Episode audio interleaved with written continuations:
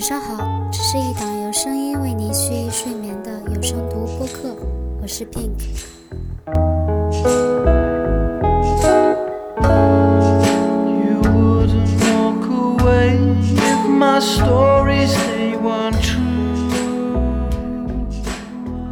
今天我想继续读弗洛姆所写的《爱的艺术》。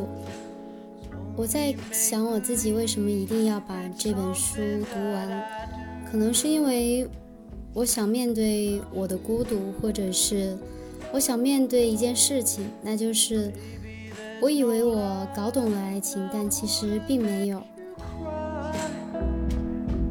I love you.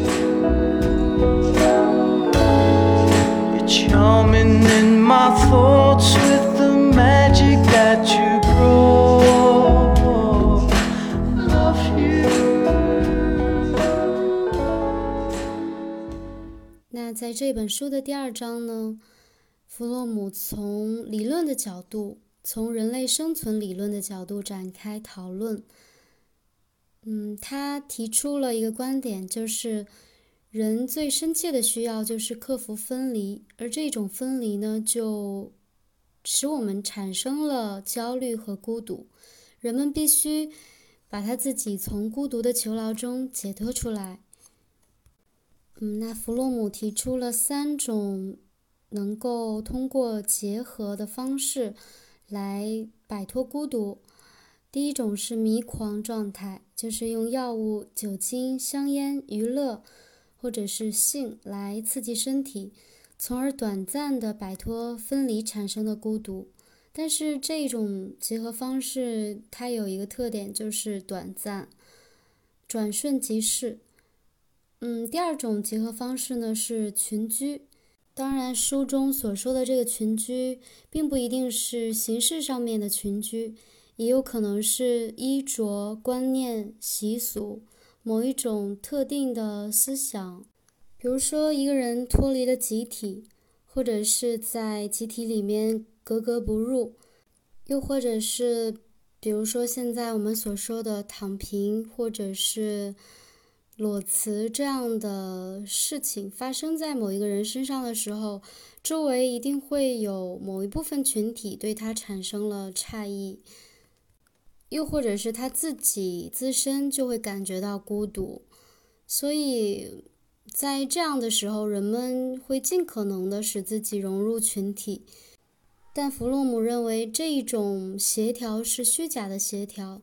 它并不是真正的让你摆脱了孤独感，而第三种结合方式是创造性活动，是指某一部分艺术家或者是工匠把自己同物结合起来，物就是我们身外的世界。但弗洛姆又说，这种协调呢虽然很好很健康，但是它并不是人际关系方面的协调。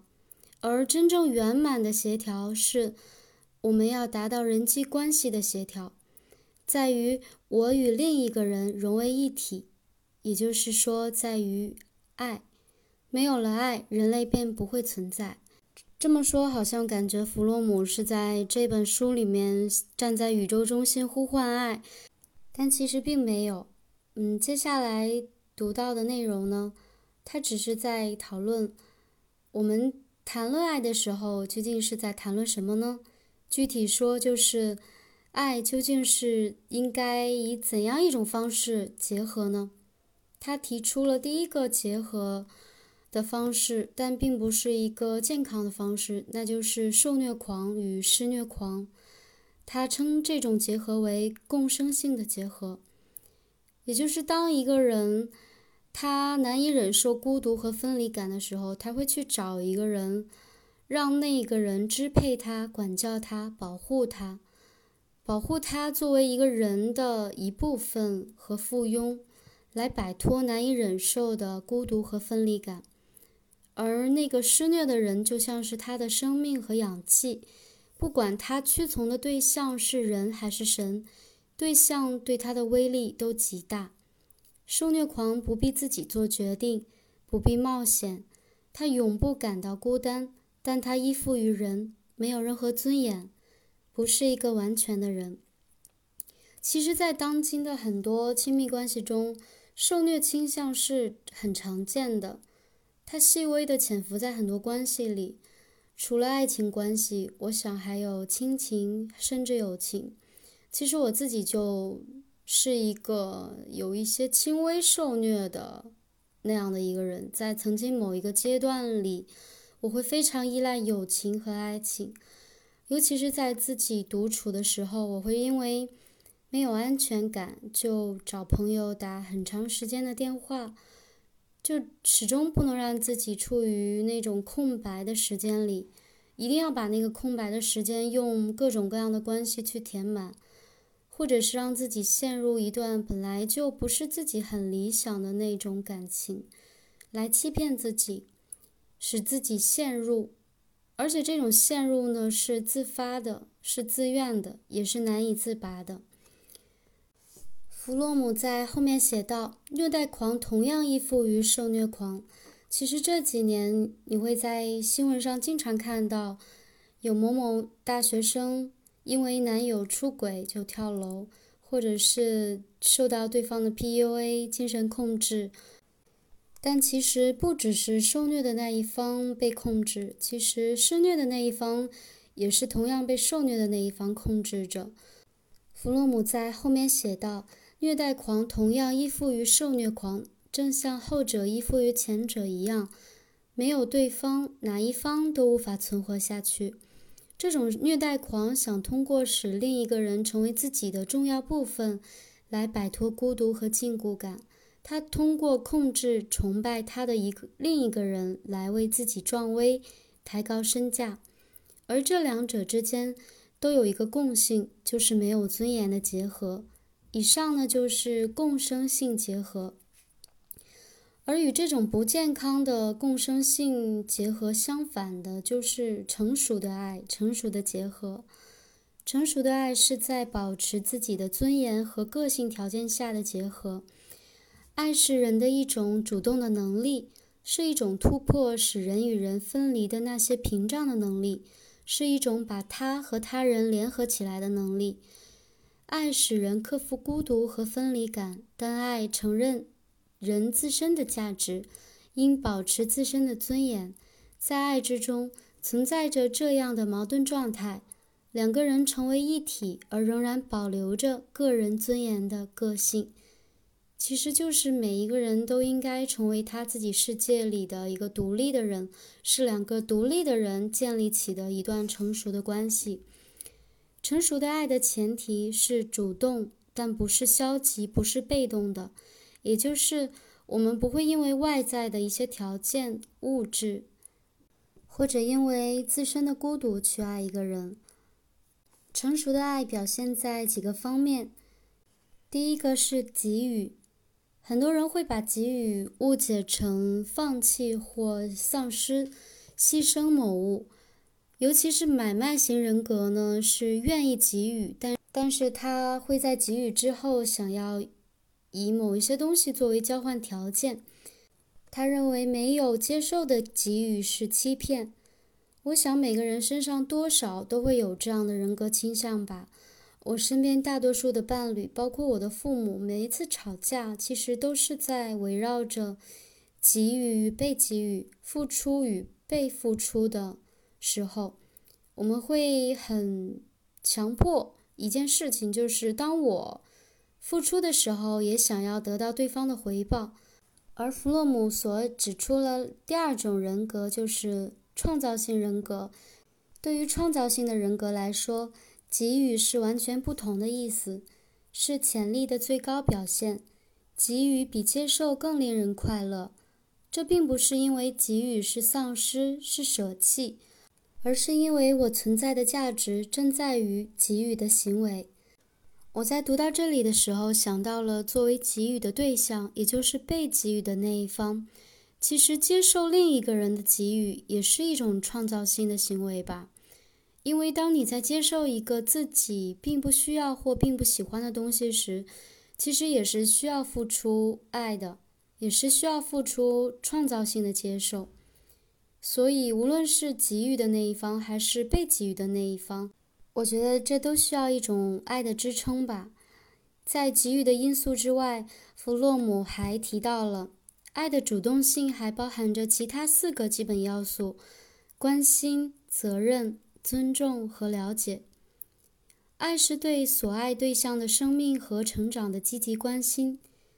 在这里，他讲了一个圣经里面的故事，就是约拿在鲸鱼腹中之死的故事。上帝曾要约拿去尼尼微，警告当地居民，如果他们不弃恶从善，就要受到惩罚。但约拿没有这样做。他是一个极有秩序感和法律感的人，但他没有爱。他害怕那些居民悔过自新，得到上帝的赦免。他企图逃脱的过程中，不幸在海上遇难，被鲸鱼吞噬，在鱼腹中沉睡了三天三夜。这一段在保罗·奥斯特所写的《孤独及其所创造的》那本书中，其实也引用过。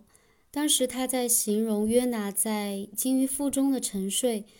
他说：“那是一种孤独，是一种从世界终极的撤回。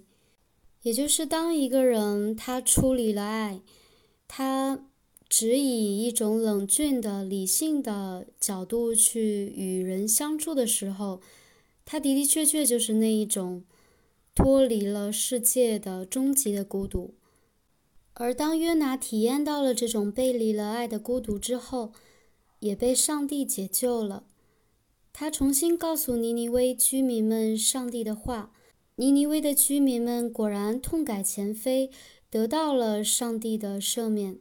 但约拿因为内心还是有一种公正性、理性的视角，他仍然心生愤怒，而不是仁慈。上帝就惩罚他，让他去看守一些蓖麻，同时上帝又要这些蓖麻枯萎。当约拿看到了枯萎的蓖麻，他感觉到了悲伤。这是很理性又冷峻的约约拿第一次以一种悲伤的情绪来对待一件事物。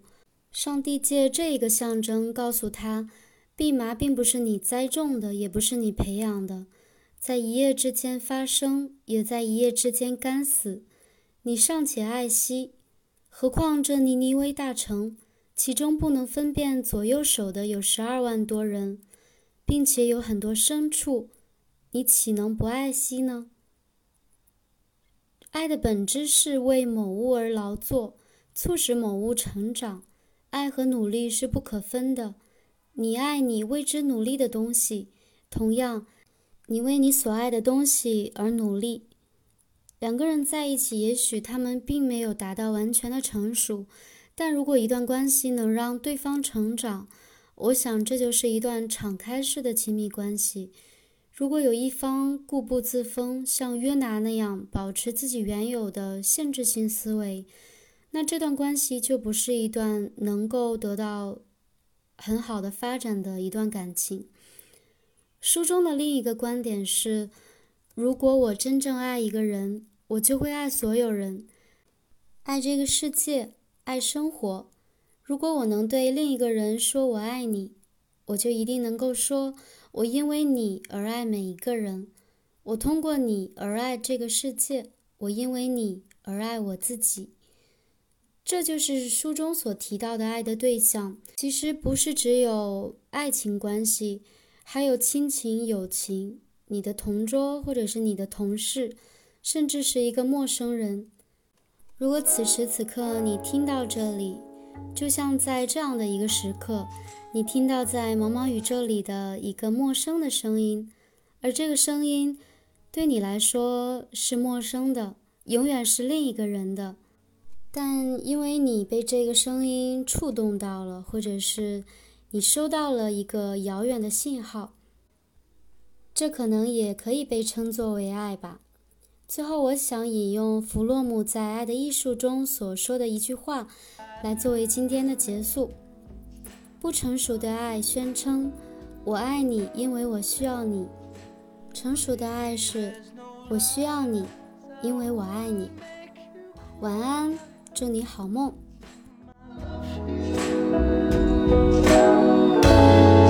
You're charming in my thoughts